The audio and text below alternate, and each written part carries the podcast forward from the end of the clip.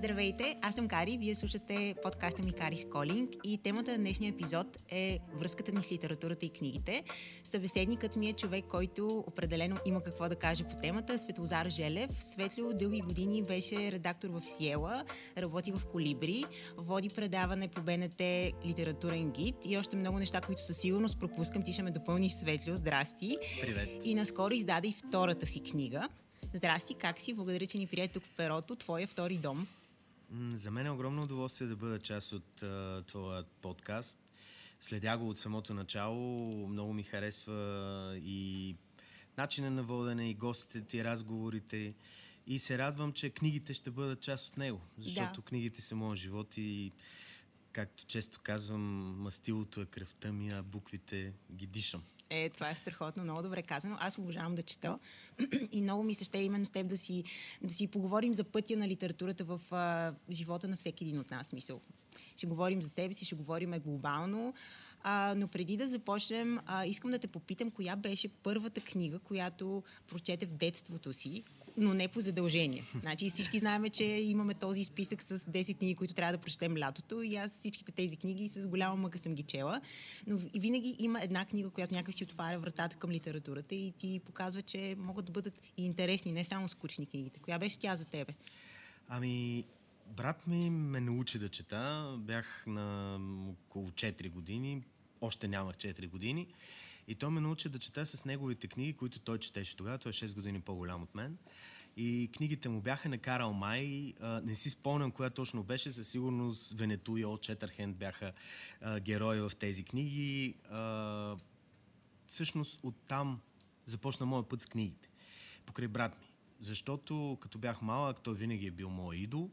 И когато го гледах да чете, а той четеше всеки ден, постоянно, а, за мен се превърна в мечта да мога да чета и винаги го врънках, брат ми, научи ме да чета, моля ти се. Искаш да кажеш, че той те е да научил? Да. Не в училище, а той те е научил? Абсолютно, бях още в детската яко. градина. И той ме научи да чета с неговите книги. Така че моите първи книги бяха книгите за, а, на Карал Май.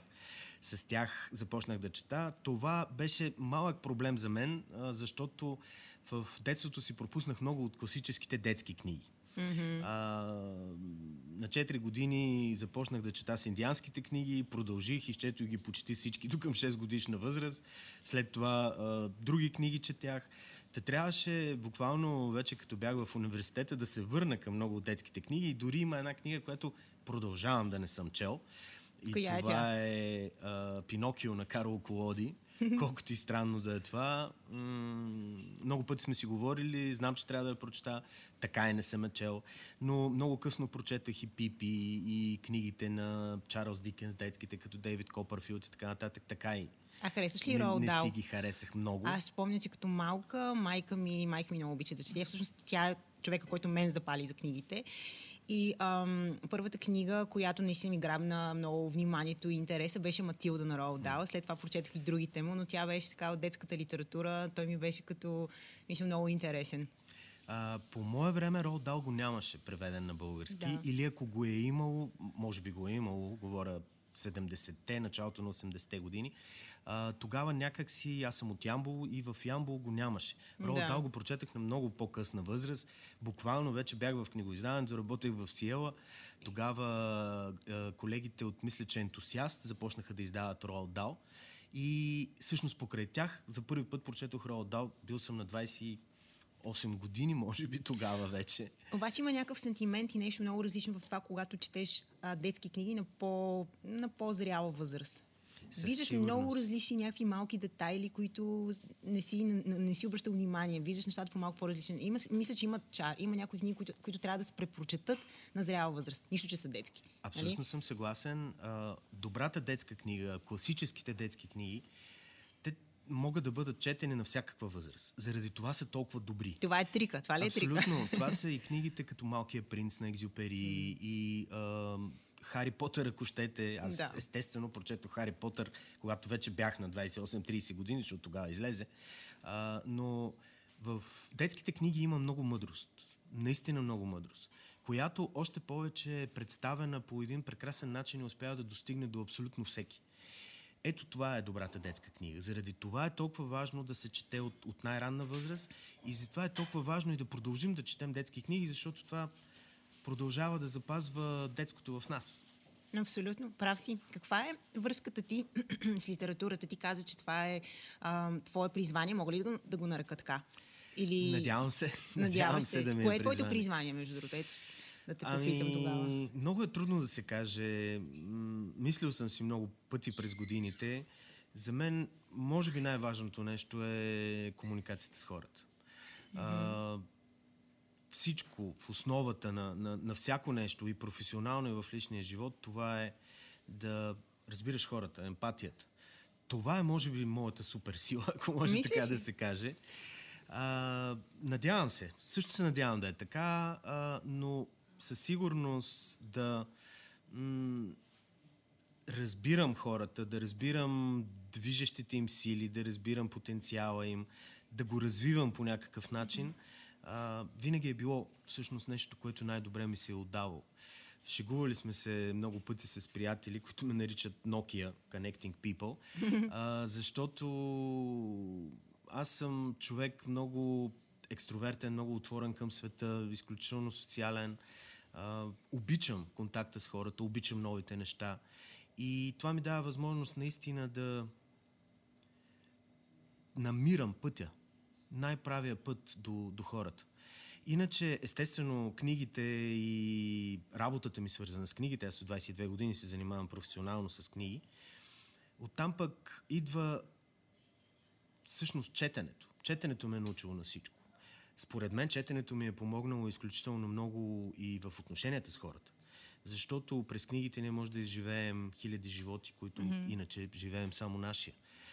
Книгите винаги са били моята врата към света. През 70-те и 80-те години, когато България беше затворена, а, нямаше много възможности. Тогава имаше един канал телевизионен, а, компютрите все още бяха в своята съвсем начална ера.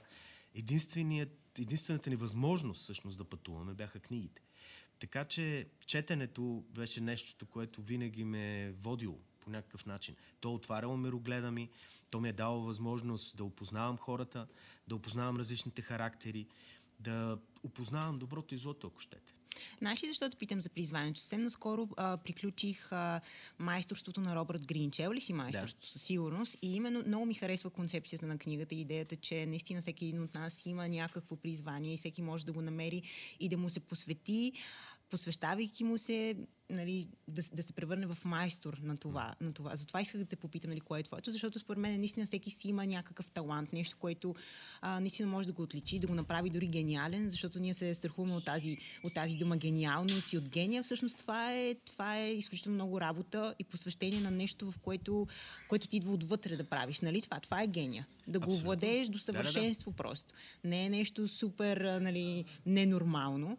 Та, това ми беше, това ми беше и въпросът, защото още ми е прясна тая книга mm. и всеки, който ви да пита, ма твоите призвания, какво е намерил ли си своите призвания в живота? Много, много е важно наистина да, да намерим това, което най-много ни импонира. Mm-hmm. Това, което ни кара да се чувстваме щастливи. Всъщност в първата ми книга, която се казва за бавното живеене на сладата от живота, говоря точно за това. Че а, бавното не е въпрос на скорост, а въпрос на хармония. А може да постигнем хармония единствено, ако се занимаваме с това, което ни харесва. За мен призванието е това, което ни харесва, това, за което имаме талант да правим и което по някакъв начин се превръща в част от живота ни, която обаче не ни тежи. Да. Защото а, понякога, напротив, даже много често, работата ни тежи, отношенията с хората ни тежат, а, натиска на света ни тежи, м- стреса от външния свят, това, което той иска от нас, е всъщност големия проблем, който ни кара да се чувстваме извън баланс и извън хармония. Да. Много лесно може да го постигнем, именно като намерим нашия път, това, което ни, ни харесва да правим. Абсолютно. Ами да, и аз съм, аз съм в а, конкретният. Искам един ден да мога да се събуди и да знам, ето това точно нещо е моето призвание. И го знам, и го усещам и съм сигурна. Да... Аз мисля, че ти си намерила своето Аз съм призвание. намерила, да, да. Намерила съм го до голяма степен, още го тествам. Нали? Правя някакви тестове. Светло, как се е променила а, връзката ти, защото това е темата на подкаста, връзката ни с книгите и литературата. Можеш ли за себе си да кажеш как се е променила тази, тази връзка с тебе, с годините, с твоето житейско развитие, изобщо като личност, като човек, като... А, за съжаление, връзката, когато превърнеш, знаеш приказката, че направи хобито си работа, професия да, и тогава е... няма да имаш един работен ден. Много Ми не е така. Не е Тя е много хубава, но е единствено много хубава. За съжаление, далеч не е, как да кажа, абсолютно истина. Разбира се, тя не носи тази хармония и баланс, това, че се чувствам добре, работейки с книгите, което всъщност е нещо, което обичам най-много. Но от друга страна, когато професионално работиш с книги, аз си спомням някъде около 2005-2006 година, буквално бях спрял да чета за удоволствие. Защото, четейки професионално, дали за да избера една книга за издаване или да пише рецензии за някои книги, mm-hmm. ми се налагаше просто да чета супер бързо. На конвейер. Много напрегнато, на конвейер, да се оглеждам за неща, които м- чисто професионално ми трябват. Грешки в текста, всякакви такива неща. И това убива удоволствието, за съжаление. М- слава Богу, намерих една книга, беше 2006 година, спомням си го чудесно, за коледа. Бяхме на едно прекрасно място на Снежанка на, над Пампорово а, за коледа с приятели и аз си бях взел една книга, която бях чел само на английски, но аз чета на английски и руски, но не мога да чета за удоволствие. На английски и руски чета професионално. Mm-hmm.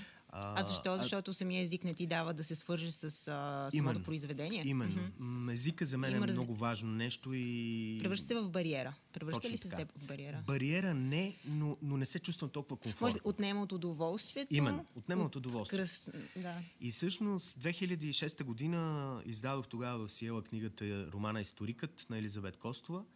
И си я бях взел за коледа да си я прочета. Прочетох я за няколко часа след обед. И я прочетох с удоволствие. С истинско удоволствие. Въпреки, че знаех какво става с книгата, знаех какво се случва с героите, знаех какъв е смисъл и така нататък, но я прочетох с истински, истинско огромно удоволствие. И си върна тая тръпка. Си върнах точно към... тръпката от удоволствието от четенето. Случва ли ти се да прочиташ няколко книги за ден? Или за, за, да знам, за денонощие с 24 за часа? За съжаление, постоянно. Леле. Аз обикновено през уикенда чета между 3 до 7 книги. Защото е- тогава ми е времето за, за четене. Иначе през седмицата съм на работа. А, чета всеки ден, обикновено чета рано сутрин а, и вечер и през нощта. Седем книги но... за уикенд. Да, Искам да ти кажа, че понякога в социалните мрежи ми излиза някаква реклама различна. Примерно, Илон Мъск е прочитал по две книги вечер. Да. И с приятели си коментирах, това е възможно. Сега, кой всеки ден Илон Мъск ще чете по две книги? И ето човек срещу мен седи, който чете по 7 книги на уикенд. значи, всъщност, може би е възможно. вече, вече не е така. Тогава беше свързано естествено с професионалните ми задължения, като издател в Сиела трябваше от една страна да чета много книги, ръкописи, които да реша дали да бъдат издадени или не. От друга страна, а, все пак се опитвах да чета за удоволствие. Винаги съм следил какво правят колегите, mm-hmm. винаги съм следил книжните тенденции и, и ми се налагаше наистина да чета страшно много. И всъщност, а, така нареченото движение за бавно живеене на слада от живота, се роди именно след един такъв уикенд, когато трябваше, когато прочетох 7 книги.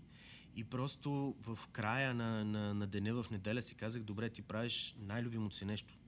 А го правиш без удоволствие, просто отхвърляш да, страница е след страница, книга след книга, защото трябва да ги направиш, трябва да, да, да, да напишеш рецензия или трябва да вземеш някакво решение.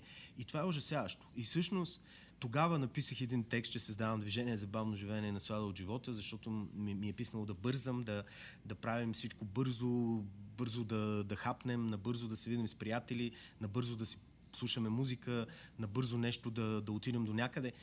А, а всъщност това ни убива. Това убива живота, това убива всяко удоволствие. И много е неприятно. Наистина, опитвам се да не си го причинявам.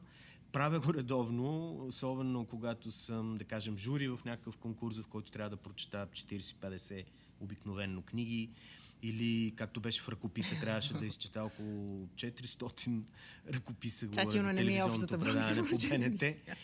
А, така че годишно чета между 300 и 500 книги. През Това е години е по-малко. Бройка, светло. А, да, за съжаление не е хубаво. В никакъв случай. Наистина не е хубаво. Просто аз си го признавам, че не е хубаво. А, защото има граници на, на, на, на четене и удоволствие. Да. Има граници и на помни. Естествено, Аз това ще те попитам, ти като четеш толкова много книги, книги, да, какво, ми, може всички те така наистина да ги запомниш и да кажеш за тази книга това и това и това научих или раз, разбрах. Не, бих смисъл... могъл, бих могъл, но в общи линии. В общи линии, не е задълбочено. да, много трудно бих преразказвал целият плод на една книга или а, развитието на образите. Разбира се, че не помня вече заглавия на, на много книги. Слава Богу, много помня, mm-hmm. но, но все пак има има ниво на памет. Абсолютно, да. Паметта ми далеч не е толкова услужлива, колкото ми се иска. А, за съжаление, често не, не, не помня наистина а, различни книги. Но това, което мога да кажа е, че абсолютно всяка от тези, не знам, 5 или 6 хиляди книги, които съм прочел през живота си, се е превърнала в част от мен. И тя я има.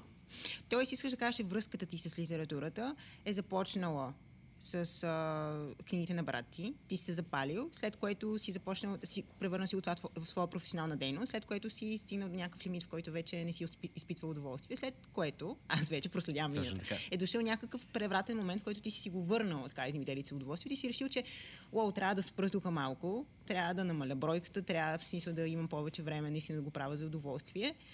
И си възвърнал тази си любов Абсолютно. към това. Добре, а като, ако зум аутнем тази чуждица, т.е. да малко да погледнем mm-hmm. около нас на нещата, как мислиш, че се променила тази връзка изобщо за обществото? Са, това е малко нали, въпрос. Не всеки има някаква сантиментална връзка с литературата и с книгите. Не всеки чете, не всеки, но генерално преди, в смисъл, както казваш ти, когато ти си израствал, mm. това е бил начина изобщо да разбереш нещо повече. Абсолютно. Тоест сега сме наистина запълнени с толкова много информация, навсякъде блика, ние дори не можем да контролираме, не можем себе си да контролираме в желанието си да разберем още mm. и още и още. И книгите отиват някъде на заден план. Можеш ли да кажеш, изобщо можеш ли да коментираш каква е... Айде, сега глобално не мога да те карам да коментираш, но така като се оглеждаш около себе си, как се е променила връзката между, между нас, хората и литературата от тогава до сега? Много е различно, но това е нормално. Всяко време има своите различни открития. Да. За нас книгите бяха откритото. За нас, както казах, книгите бяха и врата, и прозорец, и ентертеймент, и знание, и абсолютно всичко, което те ни даваха. Сега има много други съблазни. А, разбира се, телевизията е една от големите съблазни на, на края на 20 и началото на 21 mm-hmm. век. От началото на 21 век, естествено, голямата съблазън е мрежата. Компютрите, интернет, дигиталния свят е нещо, в което ние живеем все повече и повече. А, аз не смятам обаче, че двете неща се сблъскват. Много често хората търсят колизия в тях. Това че едното да попитам, ще отхвърля другото, ли, ще изчезва. го изяде Ами, когато се появява киното, всички казват, че всичко друго изкуство ще умрат. Замрът, да. Ми не, както видяхме, не е така. Първо е с радиото, между другото, после с киното, после с телевизията. А той си казва, когато се появява нещо ново, всеки път има този въпрос дали това ще да. вземе от Както беше с електронните книги, голямата приказка ще изяделя книжката Мишката. Звучи много красиво и интересно, но отново е само приказка и нищо повече. Двете неща нямат колизия в никакъв случай. Ясно е, че обаче, че има едно нещо, което истински променя ежедневието ни и променя нагласите към абсолютно всичко. И това е бързото живеене. Това е големия проблем на 21 век. Ние сме залети от информация, която, както ти каза, се опитваме да превръщаме се в инфохолици, mm-hmm. да търсим все повече и повече нови неща, да прескачаме от едно на друго нещо, защото мрежата ни залива. Дали социалните мрежи, дали сайтовете, които следим, те ни заливат с постоянна информация и ни притискат. Съответно, за да бъдеш добър в професията си, ти трябва да следиш страшно много неща. Имаш допълнителен поток, който е свързан само пък с професионалната ти сфера. В целият този информационен поток ние започваме да се движим само по повърхността, без да навлизаме в дълбочина. Социалните мрежи не научиха, заради тяхната краткост и заради натиска, който ни оказват, да вземаме изключително първосигнални решения без да се замислим. Виждаме пост, лайкваме. Mm-hmm. Виждаме пост, коментираме. Без дори да се да опитаме да вникнем в, в проблема. Лошото е, че това нещо се прехвърля върху целия ни това, живот. което правим, да. А, започваме много лесно да слагаме стигми. Започваме много лесно да съдим и да осъждаме хората. Това е един огромен проблем, който те първа обществото не ще се сблъска, защото заради развитието преди 20 години нямаше интернет. Само си го представете какво е това. Не говоря дори за мобилни телефони, говоря за липсата на мрежа, липсата на тотална свързаност в света. Толкова бързо се развиха технологиите, че човечеството и психологията ни, Не емпатията да ни не навакса. успя да навакса. Да. А, аз редовно казвам на моите студенти, че всъщност фантастиката отдавна, научната фантастика спря да се развива, защото технологиите се развиват по-бързо, отколкото може да се развие въображението на пишещите е много интересно, да. А, много е особено наистина времето, в което живеем. Радвам се, че живеем в него, въпреки че знаеш старото китайско проклятие да живееш в интересни времена. Уау, в много интересни времена живеем. Но пък а, наистина се радвам. Трябва да видим как да постигнем тази хармония. За мен това е големия ни проблем. Бързото и бавното, влизането навътре в нещата, дълбочината им. Защото се превръщаме в ужасяващи безчувствени същества. Абсолютно безчувствение е точната дума. Дала съм си сметка, че ако преди нещо много лесно ме раз... смисъл, аз съм емоционален човек и много се вълнувам, смисъл веднага мога да се Аз разплача или да се засмея. Сега вече усещам как имам някаква бариера и съм а, малко като виждал съм го всичко. Едно такова нищо не може да те докосне, трябва да е нещо супер а, уникално, за да те докосне и наистина да изпиташ някакви емоции и чувства. В смисъл толкова много вече сме заляти, толкова много знаем и сме виждали, че някакси нищо не може да ни изненада и това е много страшно, защото а, не може постоянно да има някакви толкова гръмки, гръмко случващи се неща. Това, което съм забелязала е, когато се наблюдавам, когато чета, е, че чета и ам, имам смисъл, държа си фокуса за около 20 минути, след което имам нужда някъде mm-hmm. или нещо да скролна на телефона, Да. или нещо да промени, или няк... просто тази концентрация, която нали, преди можех да, да постигна, четейки, сега ми е много трудно, сега просто нещо трябва да, трябва да се смени в а, чисто визуално. И това се предава от социалните мрежи. От Абсолютно. това скролване напред-назад. Точно така е. Заради това в, в забавното живеене, да кажем, Георги Господинов говори за бавното четене. На нас спряха да, да ни харесват бавните книги. Книгите, в които трябва да потънеш, Действ- в които са действието като- се развива бавно. Ние търсим екшена. Абсолютно това са класическите романи. Между другото, Именно. когато си говоря с приятели, нали, то ние, нали, аз за разлика от теб, нали, моите приятели, сега те първо четеме някакви класики, защото гледам аз лично някакви класации за книги, признам си. Но а, като си говориме и си препоръчваме, и а, аз примерно съм като преглътни първите 200 страници, защото там нищо не се случва, нещата още се описват и така нататък. В Смисъл за нас е толкова, нали, да седнеш и да прочетеш две страници аре бе, няма ли нещо се случи в този роман. Смисъл, защо толкова бавно се развива това действие? А всъщност това е класиката. Именно. това е разликата между, може би, съвременните и класическите книги. Или? И в съвременността има прекрасни книги, които Да. са, са бавни, несъмнено. А, пр- превръщаме се, както казах, в ужасно повърхностни хора. Да, о, много сме повърхностни, така си. Е. Минаваме през страшно много неща.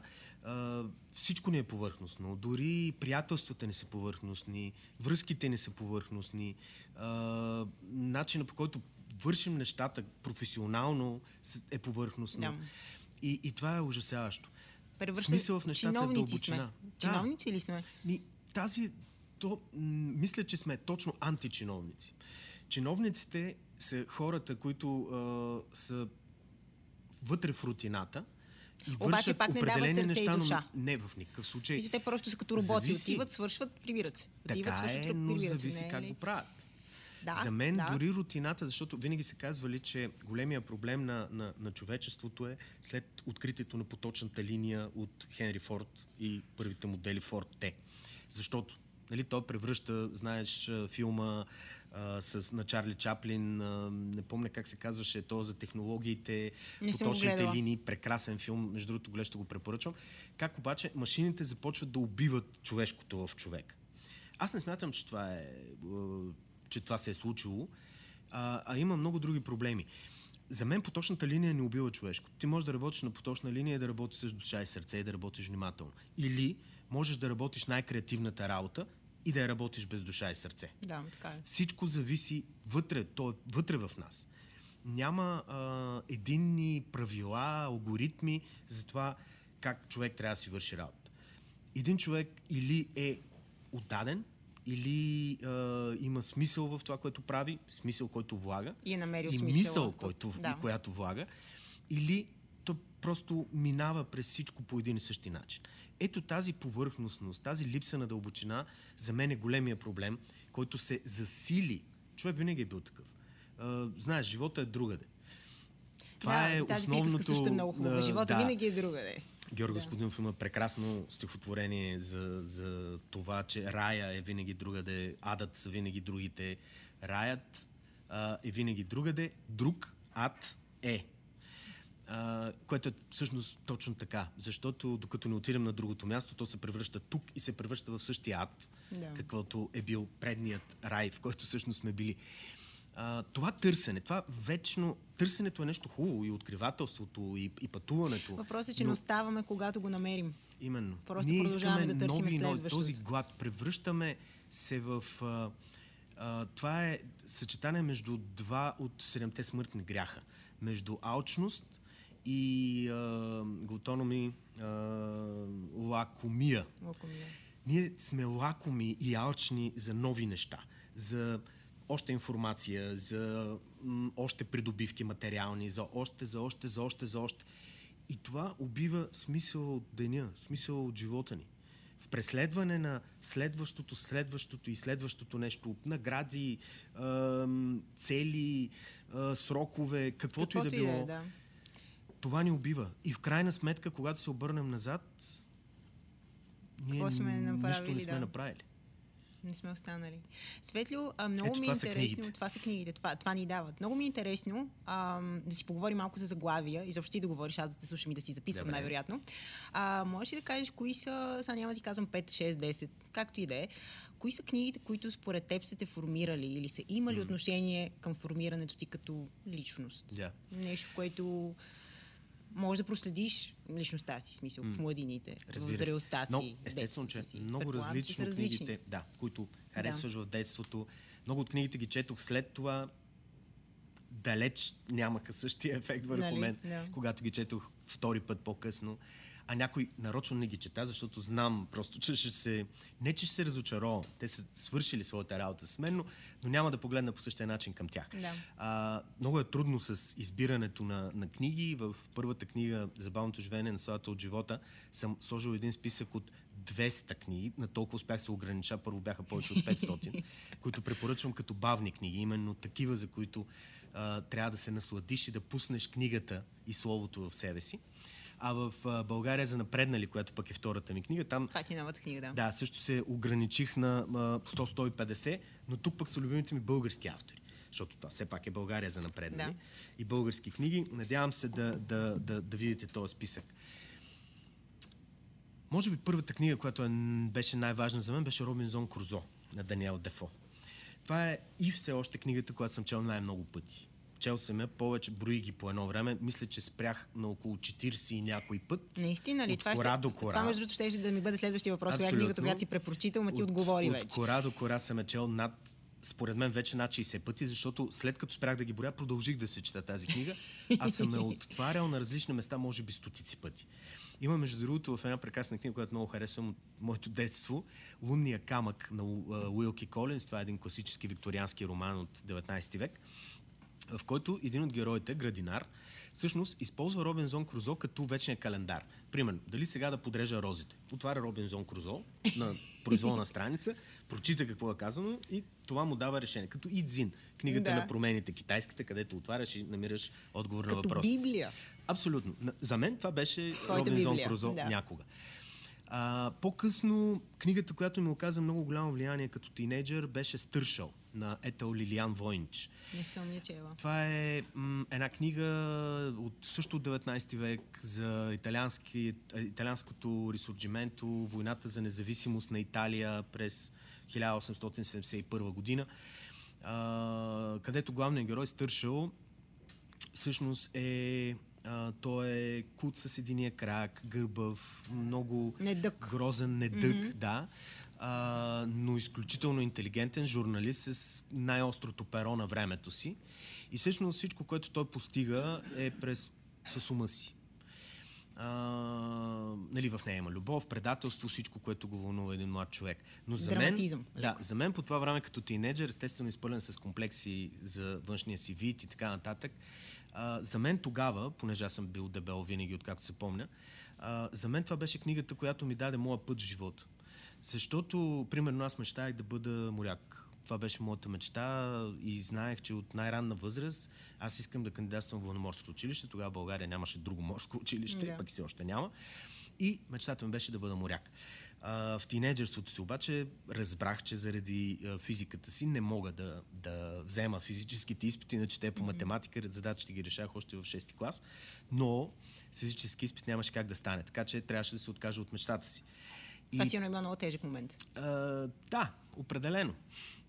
Но, но пък бързо намерих другото нещо, което ме, ме дърпа и това беше историята, която да. в крайна сметка завърших като висше образование в университета. Но тогава а, аз реших за себе си, че всъщност и вече знаех, че силата ми е ума ми. И това е нещо, което трябва да развивам. И затова се отдадох наистина на, на четене и на търсене и развиване на интелекта ми. Mm-hmm. А, така че той беше моето бягство. Заради това Стършъл беше толкова важен за мен, че всичко може да постигнеш с ума си. Дори ако си недъгъв или а, дебел, като мен в случая. А, други книги, които така са много важни, морските книги, за които споменах, книгите на, на Тур Хейердал и Тим Северин, които много ми въздействаха в живота, защото те се занимават с така наречената а, практическа археология. Това представлява практическо доказателство на възможни в миналото случили се събития. Mm-hmm. Тур Хердал и Тим Северин правят едни пътешествия с а, съдове, построени по начина по който са строени, да кажем, от древните египтяни. Това е пътешествието Ра с да тръстикова лодка. Което... Абсолютно. Те го тестват в реалността. А, така че те бяха много важни за мен и, и много важни за любовта ми към историята по някакъв да, начин. Да, те са били свързани с своите, своите страст. Именно, а, така че те наистина много ми въздействах. Оттам нататък фантастиката. Тя беше моето бягство в, в детството до много късна възраст. Изчетох абсолютно всичко, колекционирах библиотека Галактика, най-прекрасната а, поредица, която е имала в България, според мен от през 70-80-те години. А, фантастиката пък ми даде възможност да започна да мисля извън котията. Да спра да вярвам на реалността, да се оправдавам с нея. А... Да разиш и въображение, предполагам. Именно. Също, защото... Въображение и Историята това... сякаш, да. Тя... Историята може да бъде фантастика. Може ли да бъде? Докато не стигнеш до някакъв... Да, да докато... историята е кон- конструкт. Не случайно от древна Гърция а, историята има муза. Тя е изкуство. Mm-hmm. Историята, музата на историята е Клио. Историята е конструкт, който един човек създава с въображението си на базата на различни доказателства. Историята е литература. Не случайно Уинстън Чърчил има Нобелова награда за литература, защото yeah. той пише книгата История на англоговорещите народи. Така че а, историята е и литература, особено нейното написване, а, нейното създаване. В нея има много въображение. Понякога тя е фантастика, за съжаление. В момента в България живеем в такива времена, в които историците се превърнаха в фантасти, които създават, за съжаление, неверни, фалшиви исторически факти, буквално. И на базата на това се развиват целият национализъм и безумия, които, за съжаление, не заливат наистина през последните, особено през последните 10 години. А, и това е огромен проблем в историческата наука, на която историците в България са огромни длъжници. И на народа ни, за съжаление. Тук все още е много романтично отношението към историята.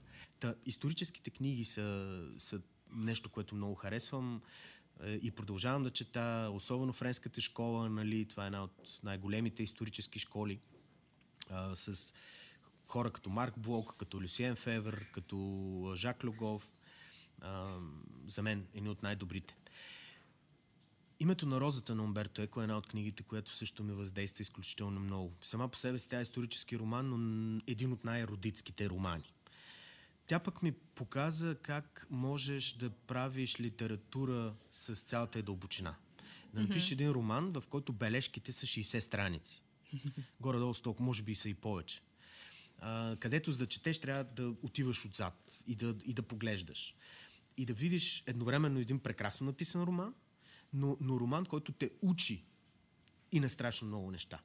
Другата такава книга, която е, за съжаление не е преиздавана в България, аз се опитвах да го направя, дори се срещнах лично с автора и в Москва, но не успяхме да постигнахме някакво споразумение и той почина, за съжаление, следващата година. А, Еремей Парнов се казва, да. а книгата му е Раклата на Мария Медичи. Не знам дали някъде може да се намери все още. Отраснах с тази книга. Раклата на Мария Медичи. Да. А, може би в професионалния ми път най-важното заглавие за мен беше майките на Теодора Димова. А, ще прозвучи сигурно странно за много хора, но това беше книгата, която по някакъв начин предопредели до голяма степен живота ми. Така ли? И това се случи по един странен начин. Всъщност, майката на Теодора Димова беше първият роман на български автор, който издадох като, като издател в Сиела. А, познахме се с Теодора, бяхме добри приятели. Тогава тя а, искаше да преиздаде романа с който преди това беше издаден от а, Корпорация Развитие. И ме попита дали бих издал романа. Аз го харесвам много. Казах, да, да, супер. Ще го направя и издавахме, преиздавахме всъщност майките. Книгата имаше разкошна рецепция. Хората я приеха много добре. И това ме накара да се замисля, всъщност, колко малко внимание се обръщаше на българската литература и на българските автори до този момент. Говоря, това беше 2005 година. Това е било скоро. Да. Сравнително скоро. През 90-те години положението и отношението към българската литература бяха ужасяващи. Тогава а, никой не искаше да чете българска литература. Защото спомените от социализма и от социалистическия реализъм бяха, че литературата е ужасно скъп, скучна, че българските mm-hmm. автори не могат да пишат добре и така нататък. И медиите беше забранено да пишат за български автори. Може ли да си представиш? Това беше ужасяващо, защото според тогавашните главни редактори никой не се интересува от българска литература, съответно не е интересно и, и нямаше място за българската да, литература. И през 2005 година си казах, не, това не може да продължава така. Имаме такива прекрасни книги. Тогава вече имаше и естествен роман на Георги Господинов а, и много други на Владимир Зарев, а, много от неговите романи, а, Дея Ненев, прекрасни писатели, които обаче никой не искаше да чете. И тогава си казах, започвам да издавам българска литература, абсолютно целенасочено, защото това е безумно и не може да продължава да. така. А, след което, наистина, в продължение на повече от 6 или 7 години, докато бях директор на Сиела, а, това беше целенасочено и за тези 6 или 7 години нещата се промениха страшно много. Те се промениха и в България, хората започнаха да четат българска литература. Спомням си, през някъде 2007 или 2008 година беше, а, си говорих с а, собственика на книжарници Хеликон, да. Данчо Панайотов. И му казах, че моята цел в живота е да български автор и българска книга да бъде номер едно по продажби в Хеликон. До това време нито веднъж български автор не беше влизал в топ 10 на Хеликон. И то каза за първи, това е невъзможно, абсолютно невъзможно. Няма как в десетте най-продавани книги да има български автор. Никой не чете български автор, знаеш много добре. И аз казах, добре, това ми, си ми е цел и мечта. 2010 година, може би 3 години по-късно, а, ми се обажда Данчо Панеотов и казва честито. Следващата седмица за първи път в историята на Хеликон, а Хеликон е най-старата верига книжарница в България от 91 година, мисля, че или 92. Каза за първи път в тогавашната 16-18 годишна история на Хеликон, български роман и български автор е на първо място по продажби в Хеликон. Ще бъде. Още не беше обявена класацията. Това беше Мисия Лондон на Алек Попов. Гледал съм филма. Да, точно тогава, в връзка с излизането на филма, Мисия Лондон се превърна в най-четената книга на България за няколко месеца със сигурност. И да, видях моята мечта изпълнена наистина. Това е много яко. Значи ти си бил актив. Наистина, защото в Уикипедия пише, че си активист на българската литература, което а, потвърждава. Мисля, истина е. Така е и, и, и за мен с много от нещата, които съм правил след това, а,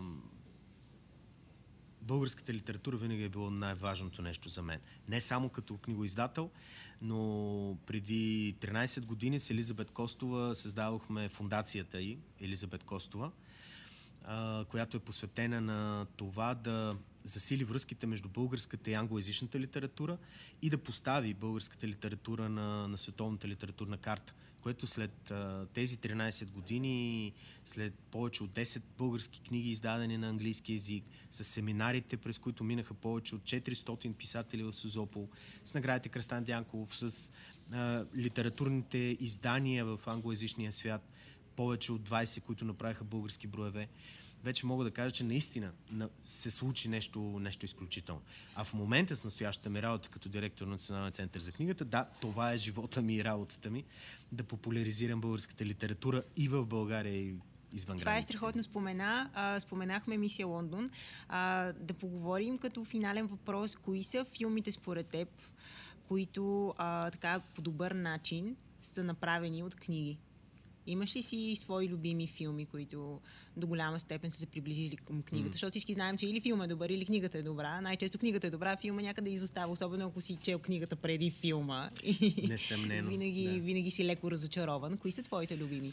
А, имам доста но на фона на стотиците, които са направени, аз мятам, че рядко се получава наистина. Хари Потър се получава. Хари Потър се получи несъмнено, несъмнено няма две получава. мнения. Властелина на пръстените, аз съм а, от маняците на, на тема книгата Властелина на пръстените mm-hmm. и разбира се на филма, защото това е за мен блестящия пример. Имаш един маняк, който маняк, фен на книгата Властелина на пръстените, който прави филм и го прави за феновете и маняците да. наистина.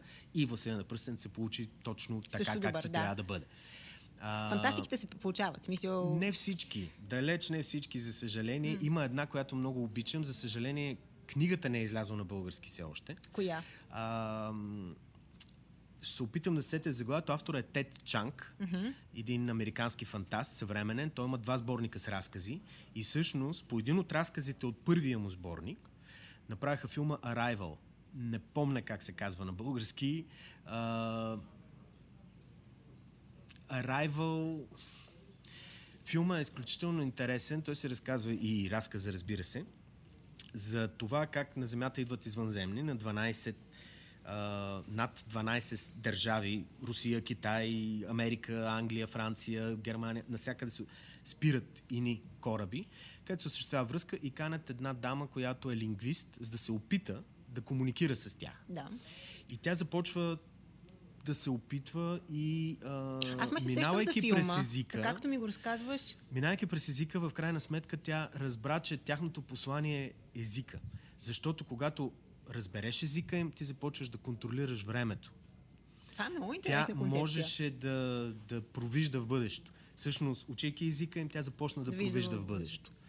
И тя успя, провиждайки в бъдещето, да промени всъщност нещата, защото Земята беше изправена пред Трета световна да. война и така нататък. Имаш ли си свои любими филми, които до голяма степен са се приближили към книгата? Mm. Защото всички знаем, че или филма е добър, или книгата е добра. Най-често книгата е добра, филма някъде изостава, особено ако си чел книгата преди филма. Несъмнено. винаги, да. винаги си леко разочарован. Кои са твоите любими? А, имам доста но на фона на стотиците, които са направени, аз мятам, че рядко се получава наистина. Да. Хари Потър се получава. Хари Потър се получи несъмнено, несъмнено няма две мнения. Властелина на пръстените, аз съм а, от маняците на, на тема книгата Властелина на пръстените mm-hmm. и разбира се на филма, защото това е за мен блестящия пример. Имаш един маняк, който маняк, фен на книгата Властелина на пръстените, който прави филм и го прави за феновете и маняците да. наистина. И Властелина на пръстените се получи точно така, Също както добър, трябва да бъде. Фантастиките се получават. Смисъл... Не всички. Далеч не всички, за съжаление. Mm. Има една, която много обичам. За съжаление, книгата не е излязла на български все още. Коя? А, ще се опитам да сетя заглавието. Автор е Тед Чанг, mm-hmm. един американски фантаст, съвременен. Той има два сборника с разкази. И всъщност, по един от разказите от първия му сборник, направиха филма Arrival. Не помня как се казва на български. А... Arrival... Филма е изключително интересен. Той се разказва и разказа, разбира се, за това как на Земята идват извънземни на 12 над 12 държави Русия, Китай, Америка, Англия, Франция, Германия, насякъде се спират ини кораби, където се осъществява връзка и канят една дама, която е лингвист, за да се опита да комуникира с тях. Да. И тя започва да се опитва и а, Аз ме се минавайки за филма, през езика, както ми го разказваш. Минавайки през езика, в крайна сметка тя разбра, че тяхното послание е езика. Защото когато разбереш езика им, ти започваш да контролираш времето. Това е много интересна тя концепция. можеше да, да провижда в бъдещето. Всъщност, учейки езика им, тя започна да Вижда провижда в бъдещето. И тя успя, провиждайки в бъдещето, да промени всъщност нещата, защото Земята беше изправена пред Трета световна Да. война и така нататък. Аз имам една, един много любим а, филм, който всъщност първо филм гледах, след това и прочетох книгите Мъжете, които мразят жените. Не знам дали си а, на един Да. скандинавски автор, дори не мога да му кажа името, защото не Стик се Ларсон. Така, значи първо гледах филма, който аз много си падам по трилъри, мистерии, всякакви хорари дори много харесвам, но този филм беше брутален. Говоря за американската версия, след Аха. това гледах и шведската, Шведските. защото Аз съм шведските... по-голям любител да, в смисъл шведските. просто имат различен, някакси по различен абсолютно. начин са направени. Американската, тя е само една американска и то по първата книга. Да, да, да. Тъй, че... С Даниел Крейг, Да, точно така и с а, Руни Мара, която тогава аз много харесвам. Та след като го гледах този филм, толкова бях Лизбет, зарибена, Лизбет си че... е само тази а, Наоми, Наоми Рапас. Ами, за мен. не знам, аз е първоначално виждах, първоначално виждах като Руни Мара и след това дори ми беше странна тази другата Лизбет. И ня, между другото не, не гледах веднага шведската версия, не можех да го възприема Окей. първоначално, но след това пък прочетох книгите, които бяха страхотни и са смисъл невероятни романи. А, доколкото разбрах, той е починал. Автора, Преди да ги види издаден. Преди ги види, което е доста трагично. За съжаление, да. Да, а, и, но чух, че пък има а, четвърта или трета част, сега е издадена от друг автор. От четвърта до шеста още три части бяха Така. написани. Давид Лагеркранц се казва Да. новия автор. Той който беше... продължава неговата... Абсолютно. Да. Добре, това честно ли изобщо да продължиш чужда? В смисъл, къде е логиката в това, защо не може? Или Сега. просто защото историята трябва да бъде продължена по Не, някакъв а, начин. те стъпиха върху архива на, на, на Стик Ларшон и това, че той искаше да продължи историята си за милениум.